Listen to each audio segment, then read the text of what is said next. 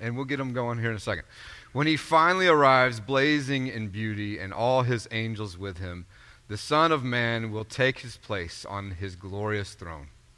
Then all the nations will be arranged before him, and he will sort the people out much as a shepherd sorts out sheep and goats, putting sheep to his right and goats to his left. Then the king will say to those on his right, "Enter, you who are blessed by my Father. Take what's coming to you in this kingdom. It's been ready for you since the world's foundation, and here's why. I was hungry, and you fed me. I was thirsty, and you gave me drink. I was homeless, and you gave me a room. I was shivering, and you gave me clothes. I was sick, and you stopped to visit. I was in prison, and you came to me." Then those sheep are going to say, "Master, what are you talking about? When did we ever see you hungry and feed you, thirsty and give you a drink? And when did we ever see you sick or in prison and come to you?" Then the king will say, "I'm telling this solemn truth. Whenever you did one of these things to someone overlooked or ignored, that was me. You did it to me." Then he will turn to the goats, the one on his left, and say, "Get out, worthless goats. You're good for nothing but the fire. And why? Because I was hungry, and you gave me no meal. I was thirsty, and you gave me no drink. I was homeless, and you gave me no bed. I was shivering, and you gave me no clothes. Sick and in prison, and you never visited." Then those goats are going to say, "Master, what are you talking about? When did we ever see you hungry or thirsty or homeless or shivering or sick or in prison and didn't help?" He will answer them, "I'm telling the solemn truth. Whenever you failed to do to one of these things to someone who was being overlooked or ignored, that was me. You failed to do it to me." Then those goats will be herded to their eternal doom, but the sheep to their eternal reward. The story of God told for the people of God. Thanks be to God. You did that very well. I know that was a bit of a pivot. There's nothing quite like finishing a scripture reading that ends with goats being herded to their eternal doom and then looking to a group of people and asking them to join you and saying, "Thanks be to God." If you're like me, you hear that story, and instead of thinking, "Thanks be to God," you're thinking something more like, "Watch out, goats." The story of God told for the people of God, watch out, goats. No? Okay, we'll try that another time. This is a troubling story that Jesus tells in Matthew's gospel, especially the bit about the goats. I get so focused on those goats and their eternal doom that I tend to think more about that than I do the rest of the story. And that's not good, because there's so much in this story and I need to wrestle with all of it. But I can't help thinking about those goats. And I'm not alone in my obsession. These goats and their doom have occupied Christians for thousands of years, and we've come up with some pretty wacky conclusions about them. Conclusions that relish the opportunity to send goats to hell. Conclusions that are detached from the overarching biblical narratives of love and family and acceptance. Conclusions that place us in the judgment seat and condemn, condemn entire groups of people as if they were the goats in this story. Conclusions that make people want to watch out for God, if not dismiss God altogether. Now, some of us may have heard this story presented as a court case where we are on trial and we're waiting for the verdict to come back to determine whether we are a sheep or a goat. For some of us, this story has been taught as a future ending of the cosmic battle where Jesus comes back to save the righteous sheep winners and crush the unrighteous goat losers. And even if court cases and cosmic battles are not how we have approached this story, we can probably all relate to thinking that it contains the formula for earning God's acceptance and entrance into the kingdom of heaven. It's as if it is a transaction or equation, and if we will just act like the sheep in this story, then God will accept us into our eternal reward. Whether we prefer the court case or the battle scene or the formula for conducting a successful transaction with God, all of these interpretations share a common warning. We need to get ourselves on the right side of the herd. Watch out, goats.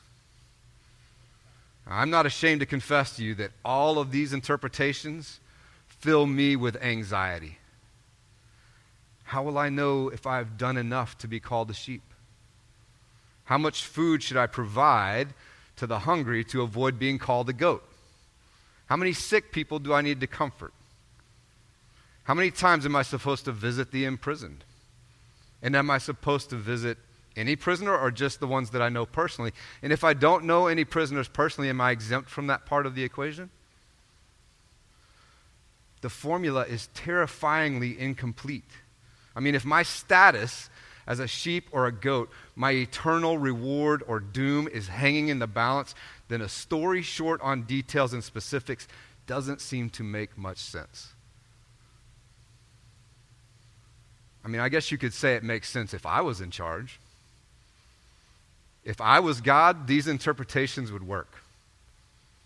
I love court cases where justice is served. I like the battle scenes where the bad guys get what they deserve.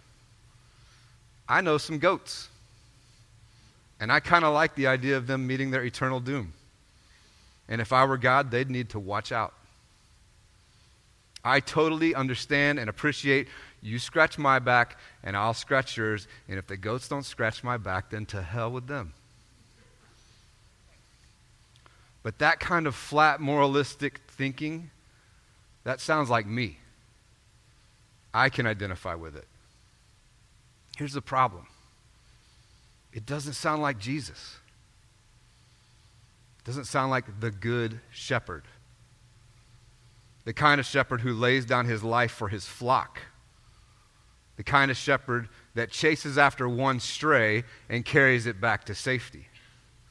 That kind of shepherd is not okay with a portion of his flock being herded to their eternal doom. Something doesn't fit. Flat moralistic thinking is not what Jesus does. It's what I do. Jesus takes flat moralistic thinking, interpretations, and understanding and opens them up. The Gospels are full of stories where Jesus moves the boundaries and points his followers into paradox and mystery and depth and death. The truth is, if I'm willing to relinquish control, to die again and again, to follow my good shepherd, if I'm willing to do the work and let these stories work on me, the way of Jesus will always take me deeper. His teaching and example always invite me beyond my current understanding. So I have to ask, where is the new depth for this story about the goats? What if this story is not about who goes where when they die? What if we don't settle for court cases and cosmic battles and equations? What if we set those interpretations aside and instead ask the question, what are we missing? In his book, Stories with Intent, Reverend Doctor Klein Snodgrass asserts that the first thing we miss is that this story is primarily about the Christ. That in spite of my focus on doomed goats, the first function of this story is to communicate that the Son of Man, which is another way of referring to the Christ or the Messiah, is the King, the one with the authority to judge sheep and goats and all of creation. Snodgrass asserts that to the original audience of Matthew's gospel, the power of judgment was not optional. It was a requirement. To our ancient forebears, if someone was going to be taken seriously as the Messiah, they had to possess the authority to judge. You can't be Messiah if you're not in charge. So that's where this story starts. There is a judgment seat, a throne for the Son of Man. And if we hear the beginning of this story, we'll hear these words again. When he finally arrives, blazing in beauty, and all his angels with him, the Son of Man will take his place on his glorious throne. Then all the nations will be arranged before him, and he will sort the people out, much as a shepherd sorts out sheep and goats, putting sheep to his right and goats to his left. before this story says anything about the eternal reward or doom of sheep and goats, it communicates that there is a single seat throne for all of creation, and it belongs to the Christ. He is in charge. He holds the power of judgment. That's a pretty big detail I don't tend to notice when I focus on the goats. Here's another detail that I miss. In Matthew's gospel, this is the last story Jesus tells before he is arrested. He tells this story in Jerusalem just before the plot to execute him unfolds. He tells this story two days before the Passover, just days before he will be crucified. So when Jesus begins this story, as we have already learned, by talking about the Son of Man, blazing in beauty, coming with his angels to claim his throne, what is he describing? When is he describing? Is he describing to his followers some sort of second coming or the end of the world, things that still have not happened two thousand years later? Or is he describing events that his followers will witness themselves in the week ahead? Could it be that when Jesus describes the Son of Man blazing in beauty, claiming his throne of divine judgment, he is referencing his coming crucifixion and resurrection? That would be consistent with the testimony of the entire New Testament, which recognizes Jesus as the Christ, the Son of Man, who has already claimed his throne. The New Testament's scriptures don't assert that Jesus will someday be king. They assert that he is the king now and forevermore. And if that's the case, then the judgment scene of this story, the one with the sheep and the goats, is not something that will happen in the future. It's something that N T Wright labels as happening throughout human history. Does that make sense? If we believe what the New Testament writers have to say, we're not sitting around waiting for Jesus to someday claim his throne. He's already claimed it, which means, according to this story, the sheep and goats are also not waiting for judgment.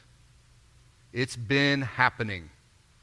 It's happening right now. As Wright says, this judgment comes forward to meet us right here, right now, wherever we are.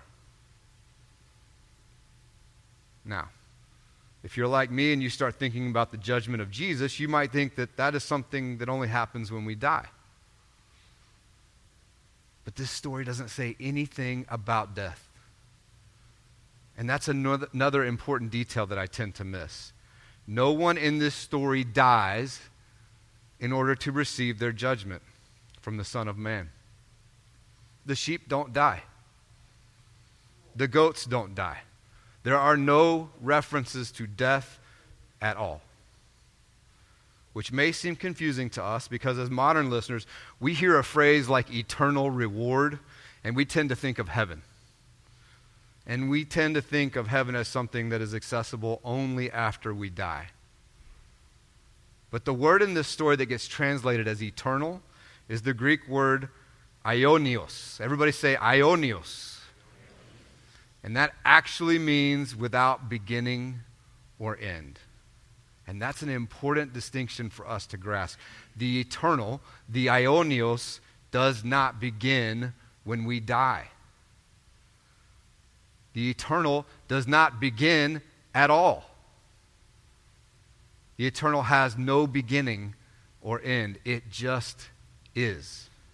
If something is without beginning, be it reward or doom, as it is in this story, it doesn't begin when we die. It's eternal. It always has been, it is now, and it always will be. The sheep and the goats in this story access eternal realities that have always been, are now, and will always be. No one dies in this story to gain access to their eternal reality. They don't die their way there. They live their way there. And that really brings us to the core of this story, doesn't it? What makes the sheep sheep and what makes the goats goats? How does the king know the difference between the two? How does he make that judgment? And as much as I may wish that it didn't, this story at some level is unavoidably about judgment, which I don't like. It's why I focus on the goats in this story. I don't want them to be judged to their eternal doom. Judgment makes me uncomfortable. In fact, pretty much the only time judgment doesn't make me uncomfortable is when I'm the one doing the judging. If I'm in charge, I'm quite comfortable with judgment. But this story has made it clear from the opening sentence that I'm not in charge. The point of this story is not for me to sit in judgment of others. The Son of Man, the Messiah, Jesus the Christ, holds the judgment seat. He is in charge. And that's a good thing because his judgment's not like my judgment. It's not shallow and limited. It's not selfish and detached, standing apart from that which is judged. Divine judgment is up close. It's in and among, like a shepherd is with his flock. This judgment is something different. Reverend Doctor Snodgrass would encourage us to understand the judgment in this story as conveying one holy truth. What humans do or do not do matters. This life is not a simulation. This is not a video game. What we do or do not do has impact and effect far beyond what we can measure or understand. What we do or do not do matters. And we know that, don't we? I do. At least I think I do. I think I just overlooked this holy truth in my rush to make this story about who's going where when they die. It's a detail that I miss. One final detail within this story that I have far too often missed. Neither the sheep nor the goats recognize Jesus, the King, as the recipient of their care or neglect. Neither group knew what they had done. They're both surprised to find out that Jesus they helped or failed to help was incognito. This story can't be about a transaction. It can't be an equation for achieving sheephood because the sheep have no idea that they did. The sheep are not sheep because they intentionally set out to serve the Christ. The sheep are not even sheep because of their doctrine or the confession of their sins or the profession of their faith. They're not sheep because they said the sinner's prayer or listened to Christian music or had the little fish emblem on the back of their car. They're sheep because they served and cared for the least, the last, and the lost. That's the only criteria. Similarly, the goats are not goats because of their sin or their immoral living or their lack of faith. For all we know, these goats may have been the pillars of their faith community. They're goats because they failed to serve and care for the least, the last, and the lost. This judgment that Jesus brings is different. It says what we do or do not do matters. It says those that care for others are with the Christ, whether they know it and profess it or not. And those who fail to care for others are not with the Christ, no matter what they may profess or declare. Even the imagery of separating the herd helps drive this point home. Separating sheep and goats highlights the reality that up until the moment they come before Jesus, they have lived together indistinguishably, at least to each other. Neither the sheep nor the goats knew what they had done. Sheep and goats living together, all of them unaware of the Christ among them. Only the expertise of the King can know which is which. And the expertise of this king declares that our posture toward and presence with others has consequences. It forms us. The sheep and goats are recognized and separated by how they have held humanity. Those that held humanity as beloved and accepted showed up to love and accept, and as a result, they unknowingly live into an eternal inheritance of divine relationship. They don't earn their way to a future reward. They're already there living it.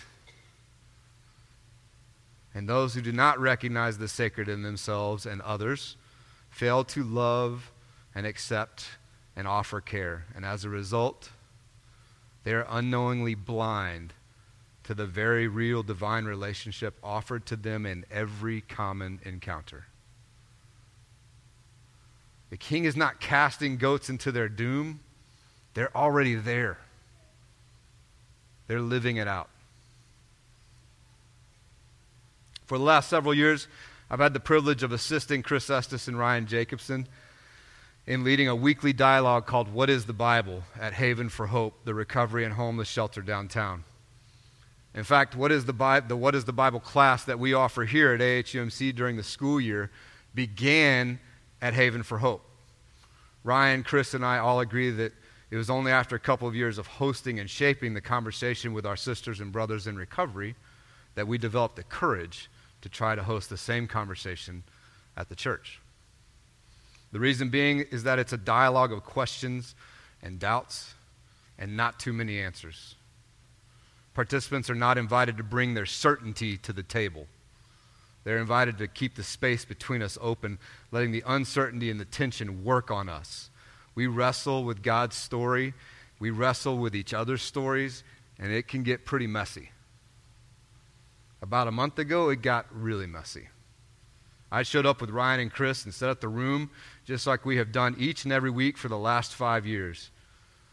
The three of us have led this sixty-part dialogue seven times, and we're in the process of our eighth and ninth.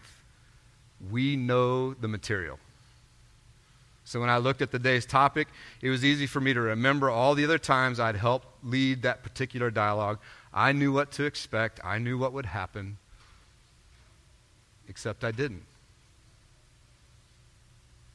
One of our brothers in recovery, an older gentleman who at that point had been with us on and off for about six months, listened quietly to the dialogue, as he usually did each week.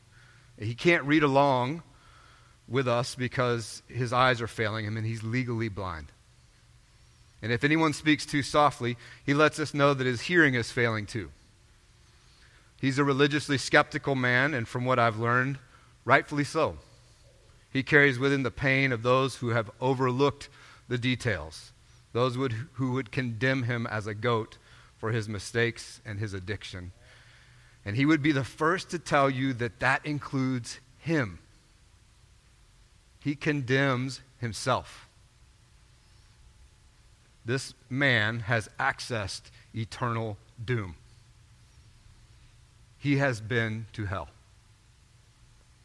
And his own voice is one of the voices that is convinced he deserves it. Over the last five years, one of the things I've learned is that the road to recovery for most people around here will at some point come face to face with a religious fundamentalism that overlooks the details and declares all kinds of misguided and incomplete ideas in the name of God. I can't tell you exactly why. I can just tell you that it's so. Recovery and religious fundamentalism cross paths, and in my opinion, at the worst possible times and in the worst possible ways. Because of that reality, this highly intelligent and thoughtful man, a man who I've witnessed earnestly seeking the divine, has been told that his addiction, something over which he has no control, is a sin that separates him from God. He's been offered the idea that if his faith was strong enough, his addiction would be cured, that God has the solution to his problems but is waiting for him to earn it. He's been offered countless transactional formulas to say the right prayer or profess the right statement about Jesus or believe the right way in order to get on God's good side. He's been told that his lot in life, his addiction, his homelessness, his blindness, his failing body were predestined for God's glory. He's been called a heretic and a blasphemer. He's been dismissed as a goat, bound for eternal doom that he thinks he deserves. Now, he carried all of that, and I'm sure much more that I don't know about, with him as he slowly walked into our dialogue at the end of October. He listened for forty-five minutes through what I thought was an amazing dialogue. Seriously, the whole group was on fire. We were having an amazing discussion. Ryan and Chris and I were crushing it. We were inviting people into deep theological truths. The whole thing was a big win for Jesus. At least that's how I saw it. That's not how he saw it. And with about ten minutes left in class, he raised his hand to ask a question. Now, I won't share everything that his question included, but I will tell you that some of his pain and baggage and frustrated search for God came out. I will tell you that his question was the most transparent, authentic, and vulnerable thing I have ever experienced at Haven for Hope, and it rocked me. I will tell you that in spite of the wonderfully rich and theologically deep dialogue we were all having in the room that day, his question ended up with him shouting and spitting and crying at us that he needed help, that he couldn't see like he wanted to, that he couldn't hear like he wanted to, that he couldn't believe like he wanted to, that he couldn't find the God that everyone else seemed to find so easily. And he didn't care if he was going to hell because he's already there. And he was scared of dying alone.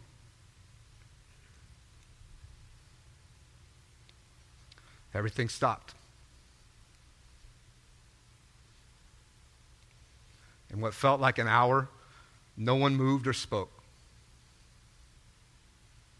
We all just absorbed the terror and the isolation of what he had shared. Those who were moved to tears by his confession let the tears roll down their cheeks, but did not move to wipe them away. And when I knew that I had to speak, I could only muster two thoughts. I thanked him for inviting us in, and I looked him in the eye and I said, "You are not alone." Friends, I can tell you that the last five minutes of our gathering that day were an example of what it looks like when the eternal reward breaks loose on earth. The sheep in that conference room leapt into action, and it was heavenly to behold. They couldn't help it.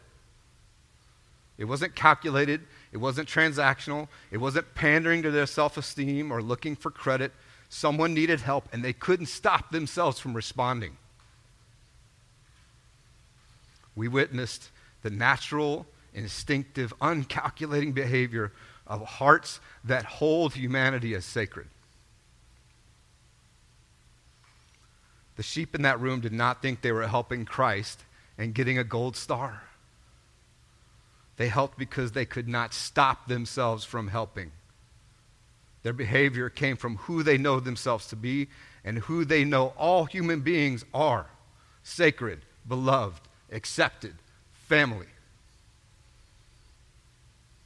Tears, presence, embraces, confessions, solidarity, promises, plans, and assurances filled the room and covered our elderly friend. His posture, his demeanor, his presence shifted right in front of us. He smiled and wiped back tears. He couldn't help but recognize that he was not alone. We watched someone who was convinced that he was a goat, suffocating under the weight of a lifetime of corrupt conclusions about his identity, receive some sort of spiritual C P R from a bunch of sheep who couldn't help themselves. They practically carried him out of our meeting on their shoulders, and each week since, they've carried him back. Sheep and goats. We are shaped. Others are transformed. The world gets changed. Eternity is accessed, not when the world ends, not when we die, right here, right now, through us, by the ways in which we show up to each other. What we do or do not do matters.